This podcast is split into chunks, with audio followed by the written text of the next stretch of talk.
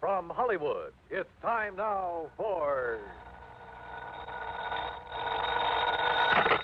Johnny Dollar. Mr. Dollar, my name is Parley Barron. I'm calling from Hollywood. Hollywood? Uh, what insurance company, Mr. Barron? None. You handle all investigations for Eastern Liability and Trust. Yeah, I guess I do. Well, I am sure that they'll be calling you in shortly. What about, sir? A little matter of embezzlement. Oh? Nearly $10,000 that's been stolen from the Berkeley Furniture Manufacturing Company there in Hartford. You're connected with Berkeley Furniture? No, no, actually, I am not.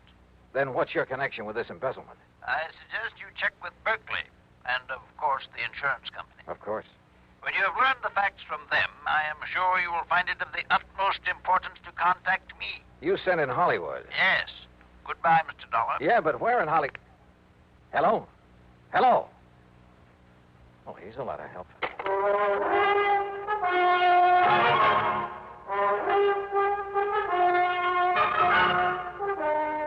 Bob Bailey in the exciting adventures of the man with the action packed expense account.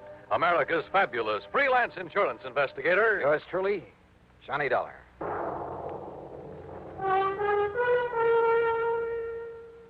And now, Act One of yours truly, Johnny Dollar.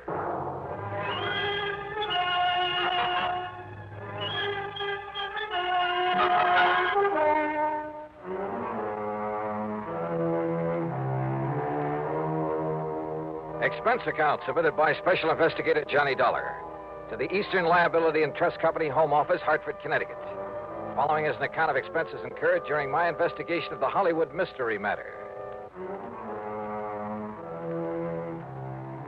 Expense account item one, 10 cents for a phone call to Hal Speidel, who's my regular contact at Eastern Liability and Trust. Well, hi, Johnny. Nice to talk to you again. Yeah, nice to talk to you, Hal. Listen, have you received a report of loss from the Berkeley Furniture Manufacturing Company? Well, they're a client of ours, but no. What makes you ask a thing like A that? phone call I just got. They called you direct? Well, somebody did. A man by the name of Polly Wait a Ber- second.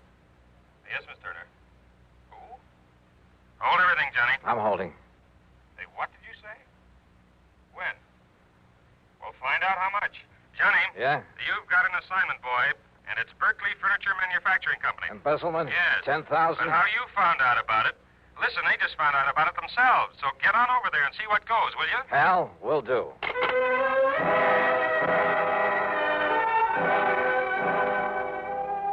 Yeah, my informant, the man who'd called me, had really known something. But how to locate him? Item two, a dollar forty-five taxi to the Berkeley plant on the northwest edge of town. It's a small company, but an old one. When I flashed my credentials to the receptionist, I was immediately shown into the office of the high and mighty himself. Ah, well, I must say your insurance company acts very promptly, Mr. Dollar. Sit down, sir. Thanks, Mr. Berkeley. I'll get straight to the point, sir. We've suffered a considerable loss. Yeah, so I understand from Hal Speidel at Eastern Liability and Trust, ten thousand dollars, wasn't it? Oh, yes, nearly ten thousand dollars. But I don't recall mentioning the amount to Mr. Speidel. In any event, Mr. Dollar, what I want is that money back. I don't care what you do with the thief. All right. Have you any idea who took it, Mr. Berkeley? I certainly have. The ungrateful. Who, Oh, sir? One of our bookkeepers, a gentleman who has been with the company over 30 years. Eh, what are you smiling about, Mr. Dollar? Well, he's stolen this money from you, but you still call him a gentleman. Because I always thought he was. Did his job, never complained. That's your measure of a gentleman, huh? Eh? What's that? How much money did he earn, Mr. Berkeley? Sixty, sixty-five dollars a week. What difference does it make? Just uh, wondered. An old man living alone was plenty for him. Unless, of course, he was gambling, something like that. Gambling? Him? of course not. He never had enough money. Trouble at home, maybe? Is he married? No, he'd never be able to support a wife. After 30 years with your company? I paid him as much as I thought he was worth. Yeah. Or as little as you thought you could get away with. That is really no concern of yours. Return of the money is All right. Where does he live, Mr. Berkeley? in a small apartment on the north side of town. And when did you last see him? Yesterday, yesterday morning. Said he had to see his doctor in the afternoon. Yes, it's against my usual practice, but I let him off. But, of course, you decided to dock his pay. Naturally. I have to keep discipline in a place like this. Oh, sure. And this morning, when I opened the safe, I discovered that the money was missing. Nine thousand nine hundred and eighty-four seventy-five. The cash that we had on hand for emergencies. I also discovered that he hadn't come to the office. So I phoned his apartment. And? I learned that our respected gentleman bookkeeper left town yesterday afternoon, bag and baggage. That doesn't necessarily mean that he took the money. I'd like to know why not. Well, was he the only one who had access to the safe? Of course not. All of the bookkeepers have. How many of them? Others, I mean. Three. But you think for one minute they'd dare take that money and then come back here and face me? Ah, maybe you got a point there. What? Have you notified the police of this loss? No. I prefer that the whole thing be kept as quiet as possible for the sake of my company's reputation. Please remember that, sir. Whatever you say, Mr. Berkeley. That's why I have no desire to prosecute him, why I'll refuse to even file charges as long as I get the money back. Yeah. Now, what's his address? 11231 North Maple Street. 11231. But as I told you, he isn't there. He's left town. Yeah, you told me. How old a man is he? In his 60s. But what difference does that make? Oh, and uh, Mr. Dollar. Yeah. Just how did you happen to know about this so soon? I mean the amount that was stolen. From somebody who called me on the phone. Oh? Somebody who apparently knew a good deal about it. If I can locate him, get in touch with him, he can probably be a lot of help in running down this this. Uh... Come to think of it, you haven't told me what his name is. the bookkeeper? The embezzler? Yeah. Barron, sir. What? Yes. Parley Barron.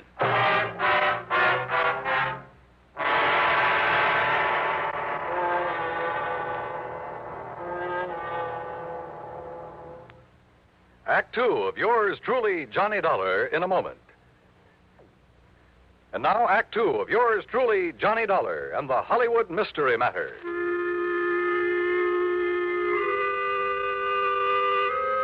So the embezzler of the ten thousand dollars was Parley Barron, the same man who'd called me on the phone.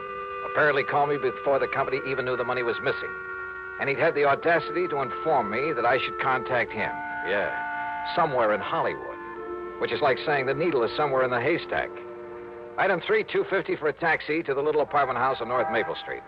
I paid off the driver, then walked into the open foyer and looked for the usual bank of mailboxes to find out which apartment was Parley Barron's. Hey, you want me to wait for you, mister? No, that's all right, driver. You go ahead if you want to. Hey, whatever you say. Now, let's see. Nelson, Davis, Paris. Oops. Oh, Excuse me, sir. That's all right. Spaulding, Pierce, Robeson. Patsy, wait a minute. Oh, here we are. Barron, apartment 103. Just a minute, young man. Are you a salesman? Oh, no. I was just looking up the apartment number of Mr. Parley Barron. Well, he ain't here, mister. You're sure? No, sir. He left your bag and baggage yesterday afternoon. Have you any idea where he went? Nope. Who are you? Cops or something? Oh, here, my credentials. Johnny Dollar Insurance Yeah, that's right. Now, look, I want you to let me into his apartment. right. Well, yes, sir. Right this way. Uh, something wrong, Mr. Dollar? Ah, just a routine investigation. No. Well, I was sure he'd done nothing wrong. Oh, why do you say that? Why, nice, quiet old man like him, why should he?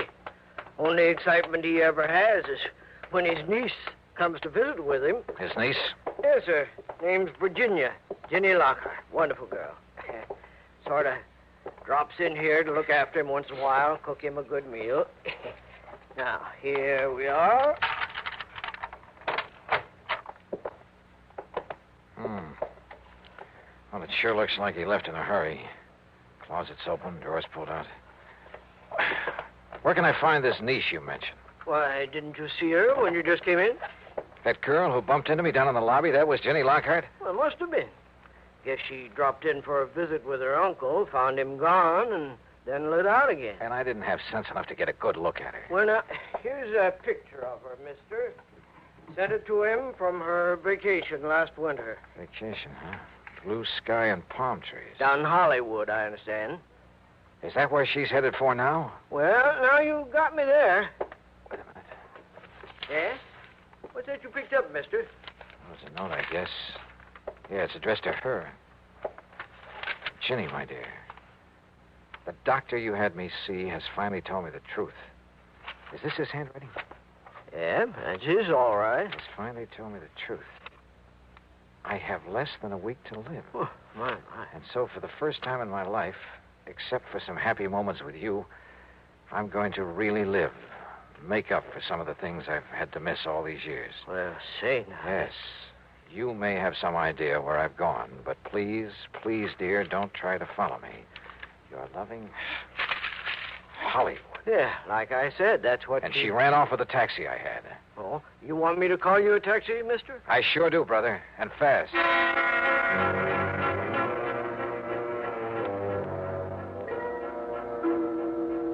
Item four, 750 for a trip to the airport that should have got the cabbie locked up for life.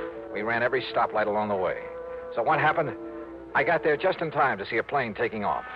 And the man at the ticket counter politely informed me that Virginia Lockhart was among the passengers headed for New York. And where would she go from there? Hollywood. I'd bet my last nickel on it.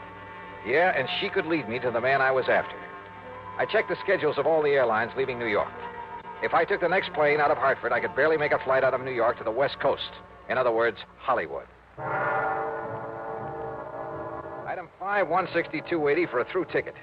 When we arrived in New York, where I had only seconds to change planes, I was the first one off. And then I saw her. She was boarding a plane from another ramp. By breaking a couple of records for the 100 yard dash and pulling my way through the gate, I managed to climb aboard just as the doors were being closed. A quick flash at my credentials kept the stewardess from throwing me off, and in a couple of minutes, we were airborne. Now, I guess we'd better make some arrangement about your ticket, sir. Ah, tickets? Yes, sir. Oh, no, here, I already have it. uh, Here you are. Oh, thank you. I'll just. Mr. Dollar? Yeah? I'm sorry, but this ticket is for Los Angeles. Well, sure, sure, that's where I'm going. Well, not on this plane, I'm afraid. Ah, This is a non-stop flight to Miami. what? Yes, sir. Miami, Florida. Act three of yours truly, Johnny Dollar, in a moment. Now, Act three of yours truly, Johnny Dollar, and the Hollywood Mystery Matter. Wait a minute. This plane is headed for Florida? Yes, sir. Non-stop flight to Miami. But I thought this was. Look, I gotta get to Los Angeles, to Hollywood. I'm sorry, Mr. Dollar. Oh, not half as sorry as I am. So what do I do now? Well, I'm afraid there isn't much you can do. So why don't you go up in the cabin where there's one extra seat and, well, just relax and enjoy it. Okay, miss. Great. I'd been so sure it was Virginia Lockhart I'd seen climb aboard this plane that she'd lead me to her uncle in Hollywood, to wherever he was in Hollywood. So what happened? I was stuck aboard a plane to Miami. All right, I took the advice of the stewardess and walked forward into the cabin to find a seat. And for once, luck was with me. The one vacant seat in that whole plane was right next to, yeah, you guessed it, to Ginny Lockhart. But why Miami? Could she possibly know that I was on the trail of Parley Barron? Was this a trick to lead me off his trail? I decided there was only one thing to do play it like I hadn't the least idea in the world who she was, and at the ta- same time, see if I could learn anything from her. As, uh, as long as we're uh, seatmates on this trip, we may as well know each other. My name's Johnny, uh, Johnny Dollar. Miss, uh, How do you do, Mr. Dollar? be uh, kind of nice to get on down south and away from all the snow and cold, won't it? Mm. Would Would you like some champagne? I, I understand all I have to do is flag down the stewardess, and she'll be. Uh, how about it? No. Thank you. Well, uh, e- excuse me for saying so, but you look worried about something. I'm sure it wouldn't interest you. No, no, maybe not. But, uh, you know, sometimes it does a lot of good to cry on somebody's shoulder, and since we'll probably never see each other again after this trip, and, well, I, I have a good broad shoulder. Thank you, but it's not necessary. Oh, sorry, I didn't mean it.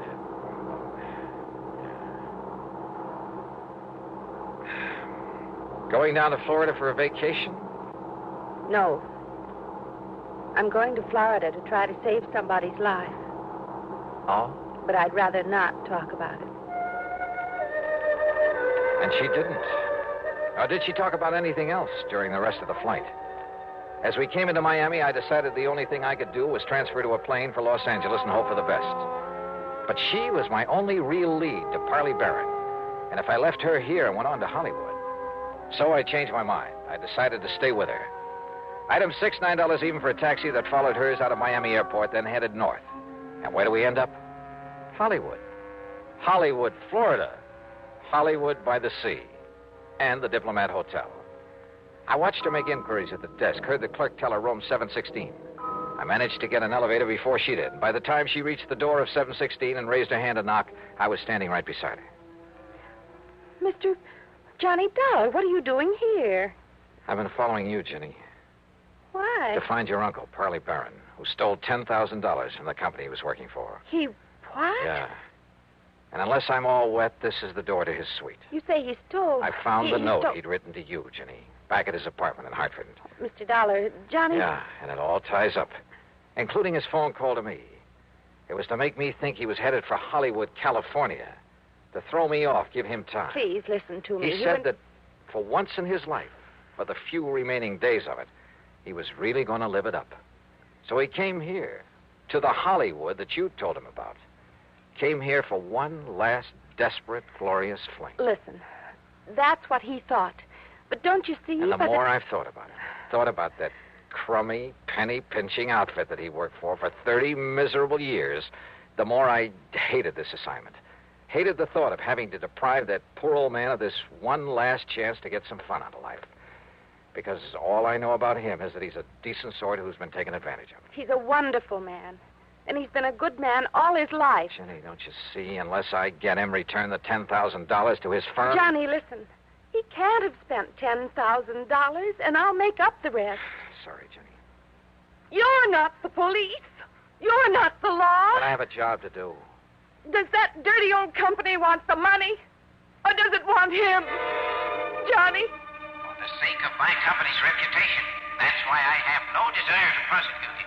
Why I refuse to even file charges. As long as I get the money back. Johnny, if I give you enough to take the $10,000 back to them, Okay. Okay, Jenny, it's a deal. Oh, thank you. I'm awfully glad. And because of something else, Johnny. Oh? The reason why I was looking for him. What do you mean? The new doctor I'd had him go to a couple of weeks ago, my doctor. He gave him a lot of tests. Then Uncle went back to see him yesterday afternoon. Yes, I understand. It was to find out the result of the tests, and the doctor told him wrong. The lab reports had got mixed up. You mean that he isn't going to die? No. And the doctor tried to call him but couldn't reach him, so he called me. That's why I went to his apartment, but he'd left, so I came down here to try to find him. I tried to tell you, Johnny, because. Well, don't you see, he's going to be all right. Well, then, Jenny, I, I guess that leaves only one more thing to be done. What, Johnny? Tell him the good news. Oh, I don't know. Maybe I'm just a sucker for a good looking girl. And uh, maybe this makes me an accessory to the crime. But you know something? And you can blame it on the holiday season, anything you like. I don't care. Expense account total, including the trip back to Hartford. Well, a happy new year to you, too. Yours truly, Johnny Dollar.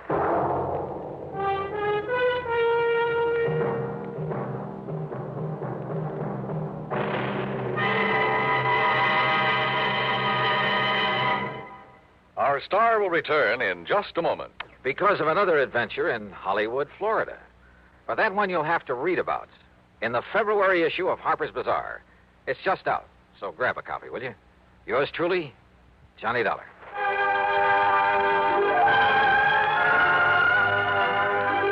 Yours truly, Johnny Dollar, starring Bob Bailey, originates in Hollywood and is written, produced, and directed by Jack Johnstone. Heard in our cast were Virginia Gregg, Gene Tatum, Harley Bear, Horace Lewis, Junius Matthews, and Frank Gerstpool.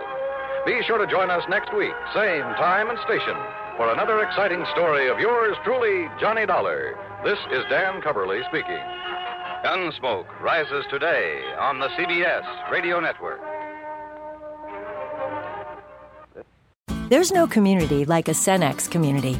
And that's why every Cenex store is so proud to serve theirs by supporting local athletic teams, promoting the arts, and making sure each store is a place its neighbors can find what they need, catch up with their friends, and stay connected. It's also why we give back, helping to make the wonderful places we call home the best they can be. Your local Cenex doesn't just work in your town, it lives there. The store next door, powered locally at at Cenex.